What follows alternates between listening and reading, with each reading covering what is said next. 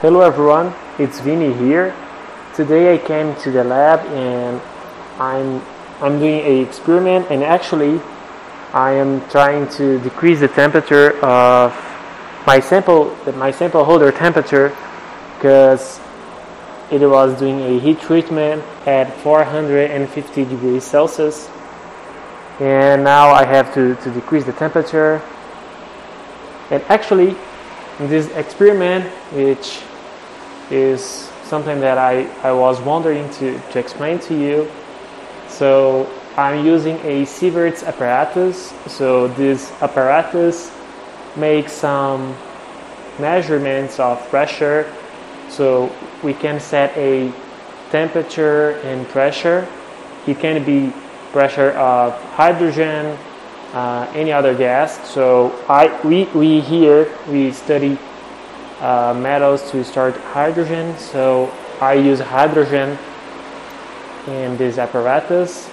And the first step to, to try to start hydrogen, we have to activate the sample. So I, I did a heat treatment to activate the sample. So I I set the temperature at five at 450 degrees Celsius, and I did this heat treatment uh, for two hours. So actually, it was three hours because until the, the sample holder achieved the the temperature, the estimated the, the estimated temperature, uh, the machine takes a, a takes about one hour to do that. So I, I've been spending three hours to do this heat treatment.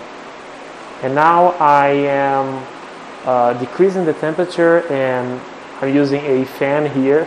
So that's why the audio is so bad. Now I have to to decrease and tomorrow morning I'm going to set the experiment at room temperature.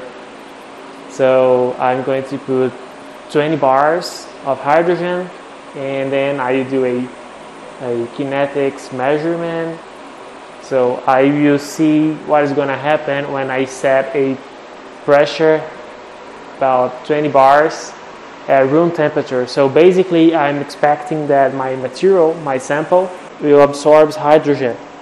And we hope that it's going to be fast because the other experiments actually they they have been showing us that uh, the kinetics is fast. So we're going to check that and probably in I'll try to, to explain more but today uh, I just did the uh, heat treatment so I try to explain more and more as I came here in the lab and as I prepare my experiments so I will explain better about what it is these experiments and what kinds of results and information we can take about that.